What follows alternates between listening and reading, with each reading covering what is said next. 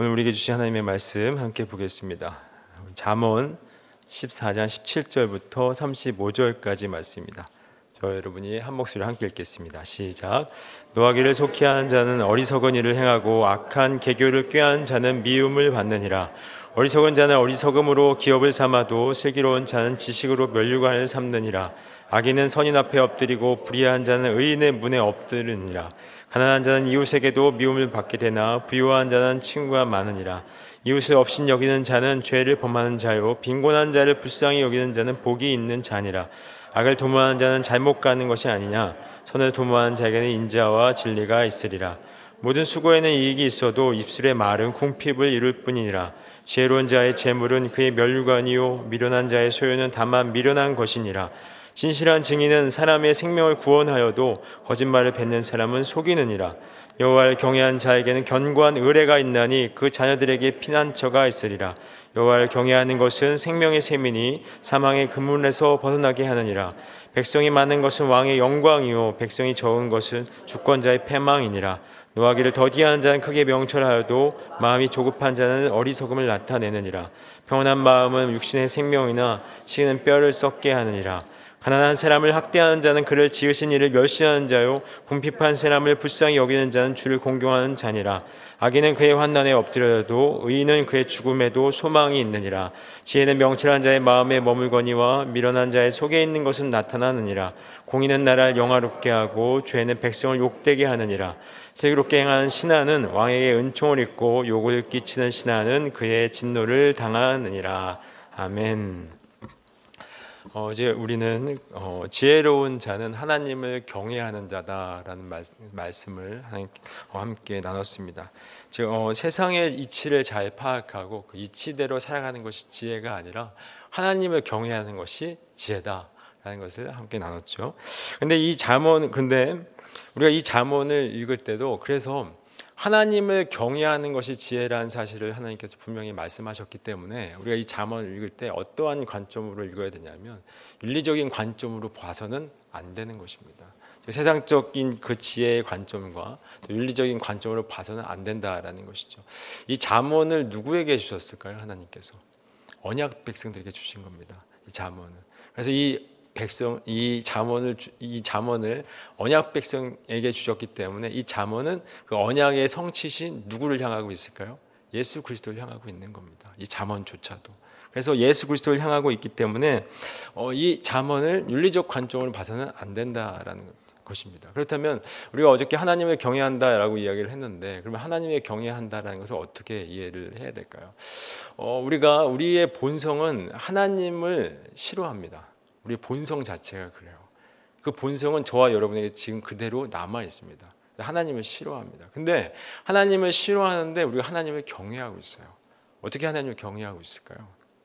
예수의 영이신 성령이 우리 가운데 뚫고 들어오셨기 때문에 하나님을 경외하는 것이 뭘까요? 하나님을 공경하고 하나님을 두려워하는 거예요. 근데 하나님을 싫어하는 우리가 하나님을 두려워하고 있어요. 왜죠? 아까 방금 말씀드린 것처럼 성령님이 뚫고 들어오셨기 때문입니다. 다시 말하면 하나님의 지혜이신 성령이 예수의 영이 우리 가운데 뚫고 들어오셔서 죄가 무엇이고 또 심판이 무엇이고 의가 무엇인지를 가르쳐 주신 거예요. 그래서 내가 죄인임을 알게 하셨기 때문에 우리는 하나님을 경외하는 자가 된 겁니다. 그래서 하나님의 지혜이신 성령님 우리 가운데 뚫고 들어오셔서 우리가 지금 하나님 저는 죄인 맞습니다. 그래서 나는 저는 당신의 은혜가 아니면 살 수가 없습니다라는 그 고백 가운데 우리가 지금 이 자리에 있는 거예요. 그래서 우리는 누구죠? 지혜자인 겁니다. 우리의 노력일까요? 그렇지 않습니다. 하나님의 영이 들어오셔서 지혜자로 주님께서 만들어 가신 거예요. 그런 관점에서 오늘도 함께 하나님의 말씀을 함께 보도록 하겠습니다. 17절입니다. 함께 읽겠습니다. 시작. 노하기를 속히 하는 자는 어리석은 일을 행하고 악한 개교를 꾀한 자는 미움을 받느니라. 여기 말씀을 보니까 노하기를 속히 하는 자는 어리석은 자랍니다. 그러니까 지금 말씀을 보면 지금 14장에서 아니 자만 전체에서 말씀을 보면 어, 정말 그 하나님을 어, 경외하는 것이 지혜자라고 얘기했어요. 그러면 하나님을 무시한 자가 미련한 자입니다. 그러면 여기 말씀을 보니까 노하기를 속히 하는 자는 어리석은 일을 행하고 악한 개교를 꾀한 자는 미움을 받는다는데 이 미움을 누구한테 받는 걸까요? 하나님을 경외한 자가 지혜자가 하나님을 무시한 자가 미련한 자. 그러면 이 미움은 미움은 하나님께 받는 겁니다. 하나님께 미움을 받으면 그 마지막은 뭐죠? 사망이에요. 사망입니다. 하나님께 미움을 받는 것은 사망입니다. 근데 노하기를 속히 한 자는 어리석은 자라고 얘기했는데 27절에 이렇게 말씀하고 있는데 쭉 밑으로 내려오시면 29절에는 이렇게 말씀하고 있습니다. 29절 함께 읽겠습니다. 시작. 노하기를 더디한 자는 크게 명철하여도 마음이 조급한 자는 어리석음을 나타내느니라라고 말씀하고 있어요. 노하기를 속히 하는 자는 어리석은 자. 그렇다면 29절에 노하기를 더디한 자는 크게 명철한 자다라고 말씀하고 있어요. 명철한 자는 지혜로운 자라고 했어요. 그럼 지혜로운 자는 아까 제가 서두에 누구를 두려워한 자라고요? 하나님을 두려워하는 자. 하나님을 왜 두려워할까요? 내가 죄인임을 아는 자인 거예요. 다시 말하면 명철한 자, 지혜로운 자는 내가 죄인임을 알기에 알지만 하나님께서 이러한 죄인을 오래 참으셔서 우리가 구원을 받았다는 사실을 아는 거예요. 그러니까 하나님이 오래 참으셨기 때문에 내가 구원을 받았다는 사실을 아는데 어떻게 그 아는 자가 노하기를 속히 하겠느냐라고 말씀을 하고 있는 겁니다. 근데 미련한 자는 그걸 모르기 때문에 노하기를 속히 하는 거예요. 모르기 때문에 명철한 자는 내가 하나님의 오래 참으심을 말미암아 우리가 구원 내가 구원을 받다는 사실을 아는 겁니다. 그래서 노하기를 더디하는 거예요.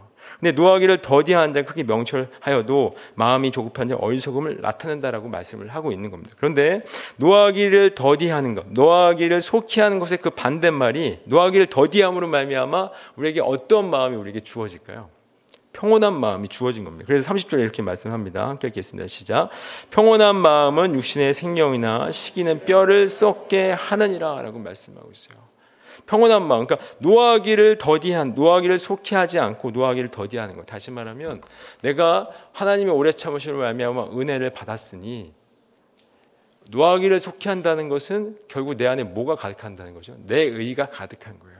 그러니까 인생의 기준을 다 하나님을 인생의 기준으로 삼지 않고 다 나를 기준으로 삼는 겁니다. 그래서 내 의가 가득하기 때문에 노하기를 속히 하는 거예요. 근데 내가 오래 참으심을 말미암아 구원을 받았기 때문에 노하기를 더디하는 겁니다. 그래서 내 마음이 평온한 마음이 찾아오는 거예요. 그래서 평온한 마음은 육신의 생명이지만 시기는 뼈를 썩게 한답니다. 여러분 이 시기는 뼈를 썩게 한다는 말은 이 성경 말씀이기도 하지만 굉장히 명확하고 정확한 말씀이에요. 우리가 그 질병에 걸리는 이유가 무엇인지 아십니까? 여기 의사분들 계실지 모르겠지만 질병에 걸리는 이유는 어, 우리 안에 뭐가 있죠? 면역 방어 체계가 있습니다. 근데 그 면역 방어 체계가 바로 스트레스 때문에 무너진다고 그래요. 스트레스 때문에. 스트레스 때문에 그 면역 방어 체계가 무너지면 질병이 들어왔을 때 우리를 그냥 뚫고 들어오는 거예요. 질병이 걸리는 겁니다. 그래서 스트레스를 받는 이유가 뭐죠? 노하기를 속하기 속히 해서 그래요. 노하기를 속히 한다는 건 자기의 의가 가득하기 때문에 그렇습니다. 자기의 의가 가득하다는 건 내가 인생의 주인으로 사는 거예요. 여전히. 내가 인생의 주인으로 살기 때문에 스트레스를 받고 내 기준대로 안 되니까 노하는 거예요. 그걸 내려놓으십시오. 내려놔야 마음이 평안함을 평온한 마음을 누릴 수 있는 겁니다. 그래야 병도 안 걸려요. 여러분. 맞죠? 그래서 우리가 정말 내 기준대로 살면 안 되는 것입니다. 정말 여러분과 저와 여러분의 삶의 기준 누구죠? 하나님이신 거예요. 정말 하나님을 경외한다라고 고백을 한다면 저와 여러분의 삶의 기준은 하나님이 되셔야 한다라는 것입니다. 18절 함께 읽어보겠습니다. 18절과 19절입니다. 시작. 어리석은 자는 어리석음으로 기업을 삼아도 슬기로운 자는 지식으로 멸류관을 삼느니라. 악인은 선인 앞에 엎드리고 불의한 자는 의인의 문에 엎드려니라. 이 말씀을 보니까 어리석은 자는 어리석음으로 기업을 삼는다라고 말씀하고 있어요. 어리석은 자는 인생이 하나님을 인생의 기준으로 삼지 않습니다. 무엇이 자기의 인생의 기준이죠? 자기의 의가 가득한 자예요. 자기가 인생의 기준입니다. 그래서 자기의 의가 그 기업을 자기의 의를 기업으로 삼는 겁니다. 근데 말씀을 보니까 그게 어리석음이라는 거예요. 근데 슬기로운 자는 지식으로 멸류관 삼다라고 말씀을 하고 있어요. 여기 지식이 뭘까요? 예, 지식이 뭘까요? 하나님을 아는 지식인 거예요.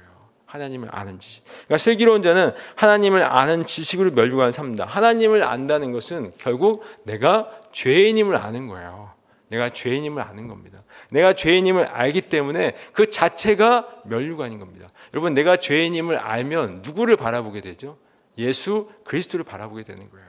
여러분 기독교의 시작점과 출발점은 복이 아닙니다. 뭐죠? 죄입니다. 죄. 내가 죄인됨을 고백하지 않으면 결코 신앙은 시작될 수가 없는 거예요. 신앙 자체가 시작이 안 되는 겁니다. 죄인됨에 먼저 고백되지 않으면 여러분 BC와 애들이 우리가 많이 얘기하고 있지만 우리가 단순히 그냥 수련회에서 눈물을 흘리고 또 어떤 감격이 있었다라고 해서 주님 만난 거 아닙니다. 내가 죄인 맞습니다는 그 고백이 있지 않으면 주님 만난 거 아닌 거예요. 그래서 기독교의 시작점과 출발점은 죄입니다. 그래서 슬기로운 자는 하나님의 지식으로 하나님이 누구신지를 아시기 알기 때문에 내가 죄인임을 아는 것이고 그래서 그 죄인됨을 알기 때문에 예수를 바라보는 거예요. 그것이 예수를 바라보면 어떻게 되죠? 예수를 그리스도로 고백하는 그 자에게 생명의 면류관이 주어지는 겁니다. 그게 면류관인 거예요. 그러니까 내가 죄인임을 아는 게 면류관인 겁니다. 그래서 죄인임을 알고 있기 때문에 여기 계신 거죠? 네, 맞죠? 죄인임을 알고 있기 때문에 우리가 이 자리에 있는 겁니다. 그래서 주님을 바라보는 거예요. 내가 무엇을 해서가 해서 천국 가는 게 아닙니다. 우리가 천국 가는 거, 구원받는 거 오직 한 이유밖에 없어요. 누구죠? 예수밖에 없는 거예요. 예수밖에 없는 겁니다. 우리가 열심히 아침 예배 나와서 천국 가는 거 아닙니다. 말씀 열심히 읽어서 천국 가는 거 아닙니다. 오직 예수 때문에 가는 거예요. 그 예수를 바라보려면 그 전제가 내가 죄인 맞습니다라는 고백이 있어야 돼요. 그래서 면류관인 겁니다. 슬기로운 자는 하나님을 아는 지식으로 면류관을 삼게 되는 거예요. 이 말씀 잘 기억하셨으면 좋겠습니다.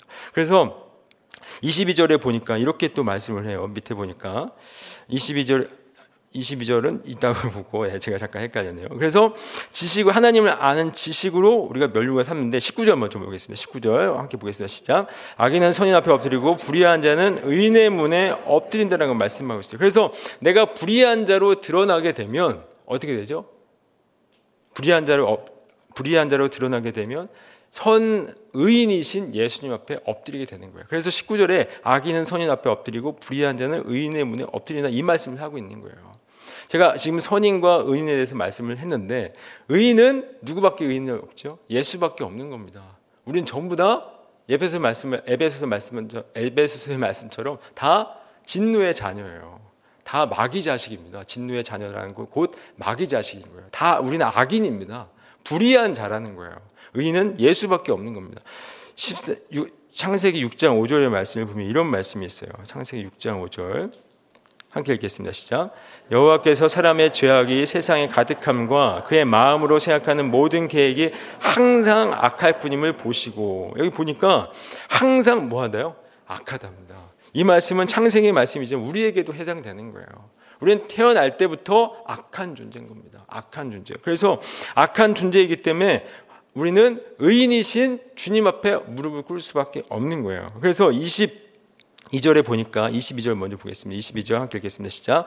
악을 도모하는 자는 잘못 가는 것이 아니야. 선을 도모하는 자에게는 인자와 진리가 있으리라. 라고 말씀하고 있어요. 우리 가운데 우리는 그 어저께도 말씀을 드렸지만 사람의 마음이 만물보다 거짓되고 어떻게 하죠? 심히 부패했다고 그랬어요. 그럼 우리는 무엇을 해도 전부 다 하나님 보시기에는 전부 악이에요. 예수님 그 가장 인간이 할 수 있는 가장 선한 것이 바리새인들의 그 율법 지킴이었는데 그것을 보시고 예수님께서 뭐라고 하셨죠? 독사의 자식들이라고 했어요. 우리는 바리새인 털끝만큼도 못 쫓아갑니다. 그들은 생명을 걸고 율법을 지켰어요. 생명을 걸고 우리는 털끝도 못 쫓아가요. 근데 그것조차도 예수님이 뭐라고 하셨냐면 독사의 자식이라고 했어요. 독사의 자식. 그래서 우리가 행하는 모든 행위는 전부 다 악인 거예요. 그래서 우리는 악을 도모한 장 겁니다. 선을 도모할 수가 없어요. 그래서 우리는 누구가 필요한 거죠?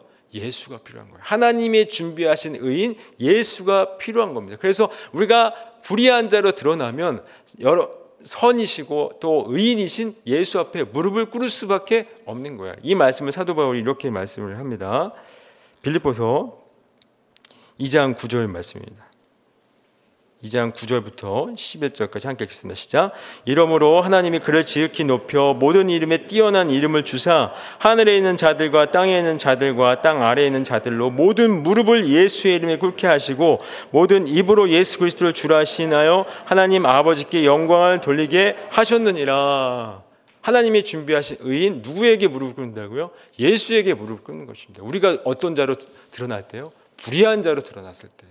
우리가 불의한 자로 드러나면 의인이신 예수 그리스도 앞에 무릎을 꿇게 된다는 거예요. 근데 이 역사 속에서 예수님 앞에 무릎을 꿇으면 우리의 마지막은 생명이 되겠지만 이 역사가 아니라 이 심판의 마지막 때 무릎을 꿇으면 그 마지막은 어디죠? 사망인 거예요.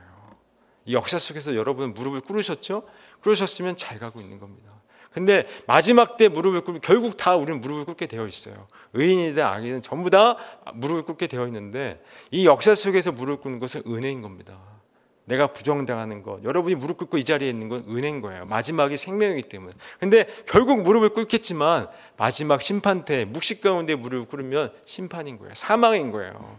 아직 무릎을 꿇지 않은 분이 있다면 빨리 속히 무릎을 꿇으셔야 됩니다. 그리고 여러분의 그 가정 가운데 또 주변 사람들 가운데 무릎 꿇지 않은 분이 계실 거예요.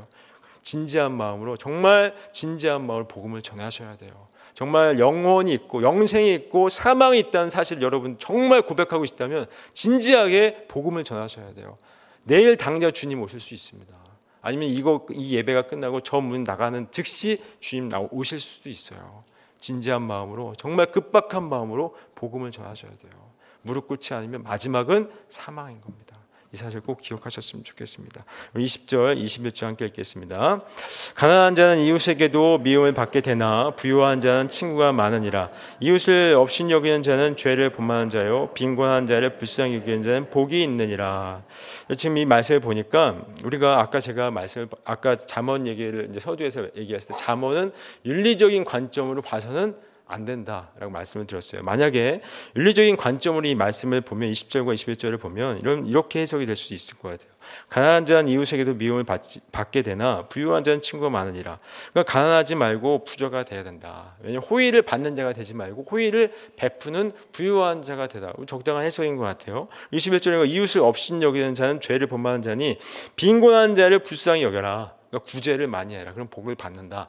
라고 하는 정도로 우리 해석을 할 수 있을 것 같아요. 근데 성경에서 우리가 이 말씀을 읽었지만 이렇게 해석을 하게 되면 유교나 불교에서도 이런 얘기는 동일하게 할까요? 안 할까요? 합니다. 유교에서도 이런 얘기 합니다. 인이 예지신 할 때 치근지심이라는 마음이 있잖아요. 그죠? 치근지심. 그래서 치근지심을 가지고 구제를 해라. 그 말이 동일하게 유교에도 있어요. 불교도 있습니다. 그러면 유교와 불교에서 이야기하는 그 메시지를 여기서 동일하게 하나님께서 말씀하시라고 말씀을 전하라고 여기다 적어 놨을까요? 그렇지 않습니다. 윤리적인 관점으로 보면 그렇게 해석할 수밖에 없겠지만 이 말씀은 그런 말씀이 아닌 거예요.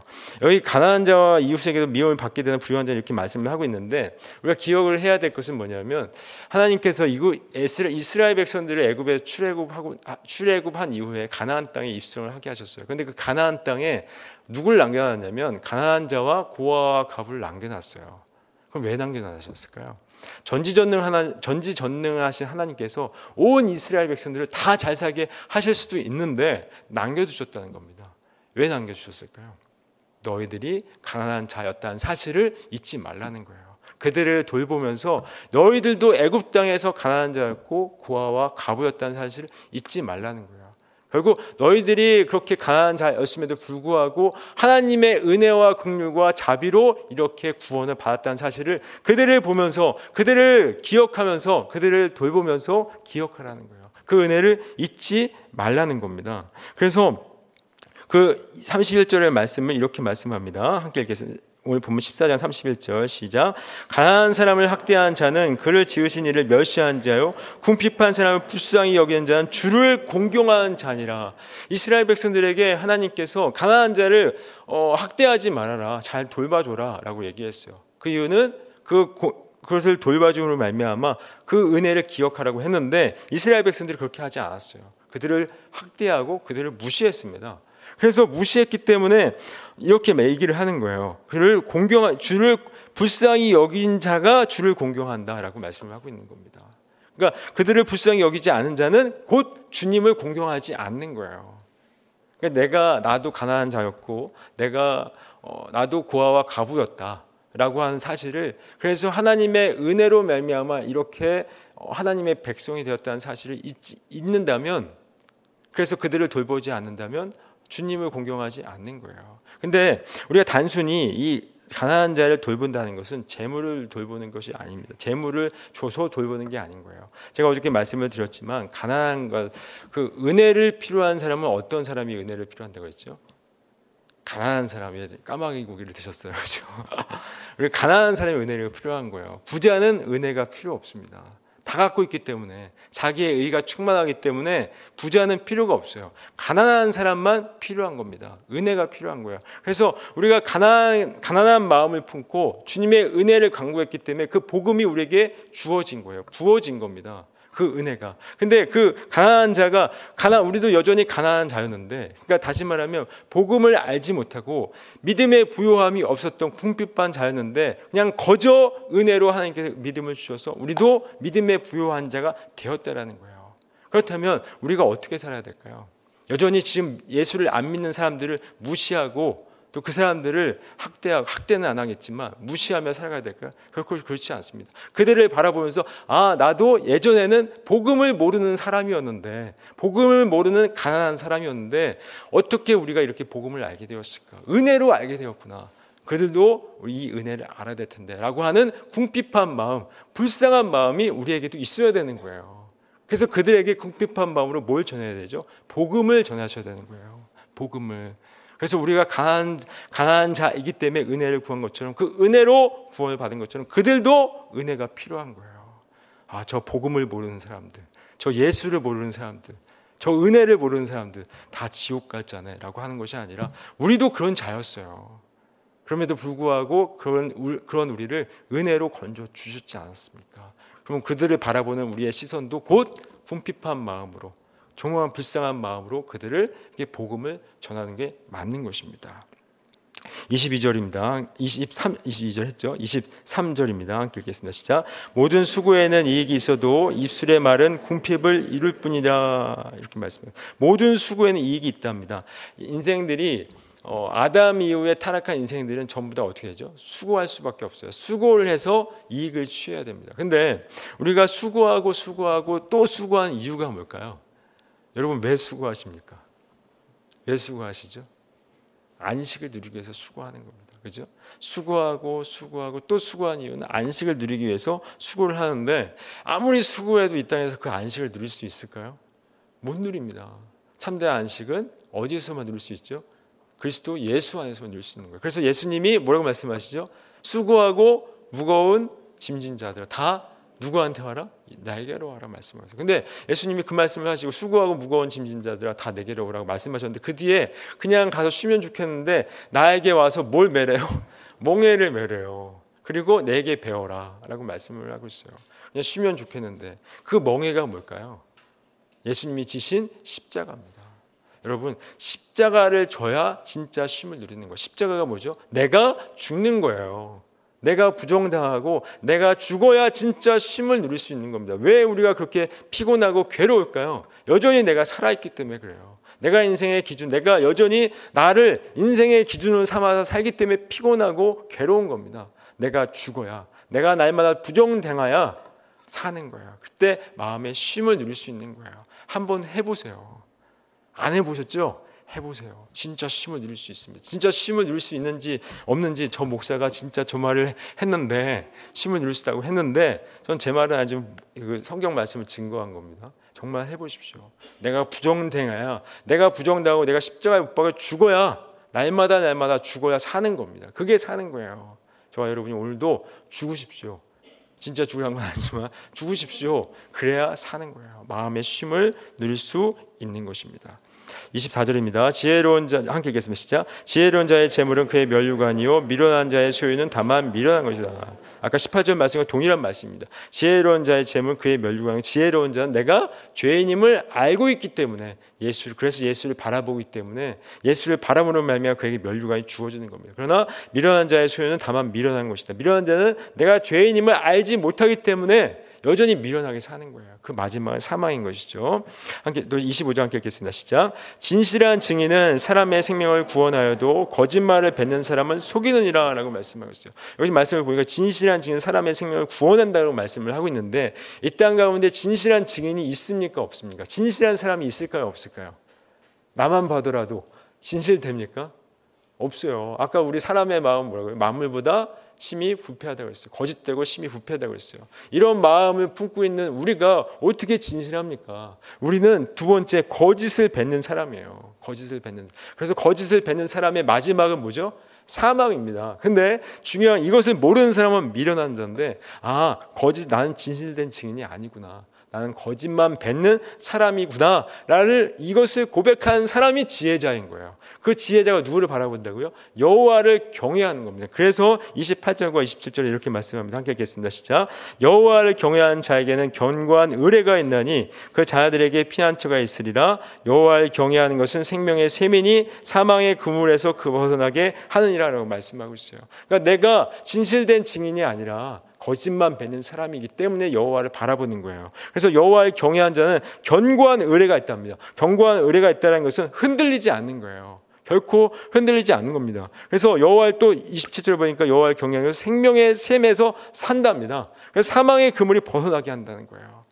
견고하게 그래서 우리가 이 땅 가운데 살아갈 때 정말 어려운 가운데 있을 때 누구를 바라봐야 되는 거죠? 견고한 의뢰이신 주님 바라보셔야 되는 거예요. 흔들리지 않는 주님 바라보셔야 되는 거예요. 여전히 거짓만 행하고 있고 여전히 진실된, 진실된 사람이 아닌 흔들리는 나를 바라보는 것이 아니라 견고한 의뢰이신 흔들리지 않는 주님 바라보는 거예요. 주님 바라봤을 때 사, 영원한 생명의 샘 안에서 살아간다라고 말씀을 하고 있는 겁니다. 그래서 사망의 그물이 여러분들을 피하는 거예요. 벗어나게 될 수 있다라고 분명히 말씀하고 있는 거예요. 우리 아까 제가 멸류관 얘기를 했지만 지혜로운 자의 재물은 그의 멸류관이다라고 말씀하는데 이게 바로 우리에게 멸류관인 겁니다. 여호와 견고한 의뢰이신 여호와 흔들리지 않는 여호와가 우리를 붙들고 있다는 그 사실이 멸류관인 거예요. 믿으십니까? 예, 이런 멸류관 여러분에게 이미 주어졌어요. 그래서 이 땅에서 흔들리지 않는 주님으로 말미암아 우리는 결코 흔들리지 않은 것뿐만 아니라 영원한 생명의 인신 하나님께서 우리를 그 생명의 자리로 우리를 인도하시는 거예요. 그래서 지혜로 우리는 멸류관을 얻는 겁니다. 28절입니다. 함께 읽겠습니다. 시작. 백성이 많은 것은 왕의 영광이요 백성이 적은 것은 주권자의 패망이라라고 말씀하고 있어요. 백성이 많은 많은 것은 왕의 영광인데 어떤 백성이 많느냐가 중요한 거예요. 이 문자 그대로 해석하면 백성이 많은 것이 영광이라고 했는데 이 세상에 이 지금 그 오늘날의 시대에서 제일 많은 인구 제일 많은 나라가 어디죠? 인도와 중국이에요. 그럼 인도와 중국이 가장 영광스러운 나라죠. 그저 이 문자 그대로 보면. 근데 그렇지 않다는 겁니다. 어떤 백성이 많아야 되냐면 32 33절부터 35절까지 함께 읽겠습니다. 시작. 지혜는 명철한 자의 마음에 머물거니와 미련한 자의 속에 있는 것은 나타나니라. 공의는 나라를 영화롭게 하고 죄는 백성을 욕되게 하느니라. 슬기롭게 행하는 신하는 왕에게 은총을 입고 욕을 끼치는 신하는 그의 진노를 당하느니라라고 말씀하세요. 어떤 백성이 있어야 되면 지혜와 명철이 있는 백성이 많아야 돼요. 그리고 하나님 공의로 나라를 다스리는 그 나라가 영광을 받는 겁니다. 그러면 그 나라가 어떤 나라죠? 하나님의 나라인 거예요. 하나님의 나라. 그래서 그 하나님의 나라는 영광을 받게 된다라고 말씀하고 있는데 우리가 그 하나님의 나라에 들어가기 전에 우리가 지혜와 하나님께서 우리를 지혜와 명철한 자로 만들기 위해서 이 인생이 있는 겁니다. 여러분들 지혜로운 자, 그리고 명철 있는 자로 만들어 가시기 위해서 지혜는 다른 게 없어요. 아까 말씀드렸죠. 지혜는 누구를 경외하는 거라고요? 하나님을 경외하는 거. 우리 인생 속에서 하나님을 경외하는 것을 배우는 거예요. 우리가 오늘도 이 자리에 와서 하나님을 경외합니다 고백하고 있지만 저 문 밖을 나가는 순간 누구를 경외하죠? 나를 경외한 대로 바뀌어요. 이게 인간의 연약함입니다. 그래서 우리는 계속해서 배우고 배우고 배워서 날마다 날마다 죽는 겁니다. 그래서 배우는 거예요. 지혜로운 자로 명찰한 대로 지어져 가는 겁니다. 그래서 완성돼서 졸업학점 다 따고 어디 가는 거죠? 우리 집 가는 거예요. 여기가 우리 집 아닙니다. 여기가 우리 집으로 생각하면 계속 머물고 싶죠. 근데 여기는 우리 집이 아닌 거예요. 하나님의 나라가 우리 집인 겁니다. 마지막 졸업학점 잘 따시고 가시면 되는 겁니다. 아셨죠? 우리 왔다 갔다 하는 일하고 28절 28절 했죠? 29절 했고 예, 30 30 2절입니다. 마지막 함께 계속 시작. 악인은 그의 환난에 엎드려도 의인은 그의 죽음에도 소망이 있느니라고 말씀하고 있어요. 악인이 그의 환난에 엎드려진답니다. 왜 엎드려질까요? 피할 곳이 없기 때문에 엎드려지는 거예요. 피할 곳이 없기 때문에. 그러나 의인은 여호와가 피할 곳입니다.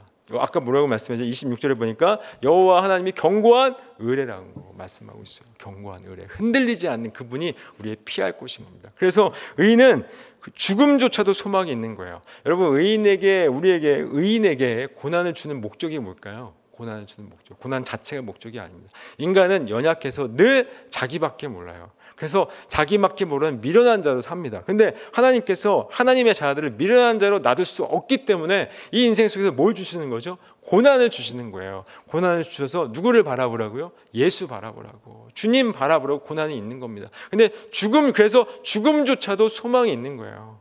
죽음조차도. 그래서 의인에게는 죽음조차도 소망이 있는 것입니다. 자문의 말씀을 전체적으로 봤을 때 어저께도 말씀을 드렸지만 지혜로운 자는 하나님을 경외하는 겁니다. 근데 우리가 우리의 본성상 하나님을 싫어해요. 근데 어떻게 하나님을 경외하게 됐을까요? 하나님의 지혜신 예수의 영이 우리 가운데 뚫고 들어오셔서 저와 여러분이 하나님을 경외한 자로 바꿔주신 거예요. 새 마음을 허락하신 겁니다. 은혜를 받은 거예요. 이게 노력으로 된 게 아니에요. 은혜로 우리가 지혜로운 자가 된 겁니다. 그렇다면 은혜로 그렇게 지혜로운 자가 되었다는 사실, 여러분, 저와 여러분이 그런 정체성을 갖고 있다면 오늘 하루 어떻게 살아야 될까요? 견고한 의뢰이신 주님 바라보는 겁니다. 오늘도 분명히 어려운 일이 있을 거예요. 힘든 일이 있을 겁니다. 그러나 악인처럼 미련한 자처럼 살지 마시고 나의 견고한 의뢰이신 사망조차도 소망이 있다고 말씀하는 것처럼 견고한 은혜이신 주님만 바라보면서 살아가는 믿음의 백성 되시기를 간절히 소망합니다. 기도하겠습니다. 하나님 아버지 감사합니다. 하나님 우리가 이 땅을 밟고 있지만 이 세상의 백성이 아님을 다시 한번 고백합니다. 여전히 하나님 아버지 우리도 미련한 자였음을 고백합니다. 그러나 어떻게 우리가 미련한 자였고 내가 죄인임을 어떻게 고백할 수가 있겠습니까? 주님 성령께서 우리를 뚫고 들어오셔서 우리 가운데 말 씀하여 주셔서 우리가 죄인임을 알게 하셔서 예수님을 바라보게 하셨사오니 그래서 우리를 지혜자로 주님께, 주님께 서 거듭나게 하셨사오니 주님 지혜자다 지혜자다운 삶을 살아낼 수 있도록 인도하여 주시옵소서. 그러면 주님 어떠한 환난 가운데 있다 할지라도 낙심하지 않게 해 주시고 결코 흔들리지 아니하시는 견고한 의뢰 되시는 우리 주님만 바라보며 그 모든 상황들을 넉넉히 이겨낼 수 있도록 인도하여 주시옵소서. 이제는 우리 영원한 생명이 되시고 지혜가 되시는 예수 그리스도의 은혜와 그 예수를 이 땅 가운데 보내주셔서 하나님 아버지의 사랑을 증거하신 하나님 아버지의 사랑하심과 오직 예수님만이 우리의 지혜 되시고 또 우리가 죄인임을 고백하게 하시는 성령 하나님의 함께 하시고 도와주시고 교통하시는 역사하심이 이 땅을 살아가면서 내가 죄인 맞습니다라는 고백과 함께 주님만 바라보며 주님만 의지하며 다 살아가기로 다짐하는 모든 하나님의 자들 머리 위에 이제부터 영원토록 함께 하시기를 간절히 축원하옵나이다. 아멘.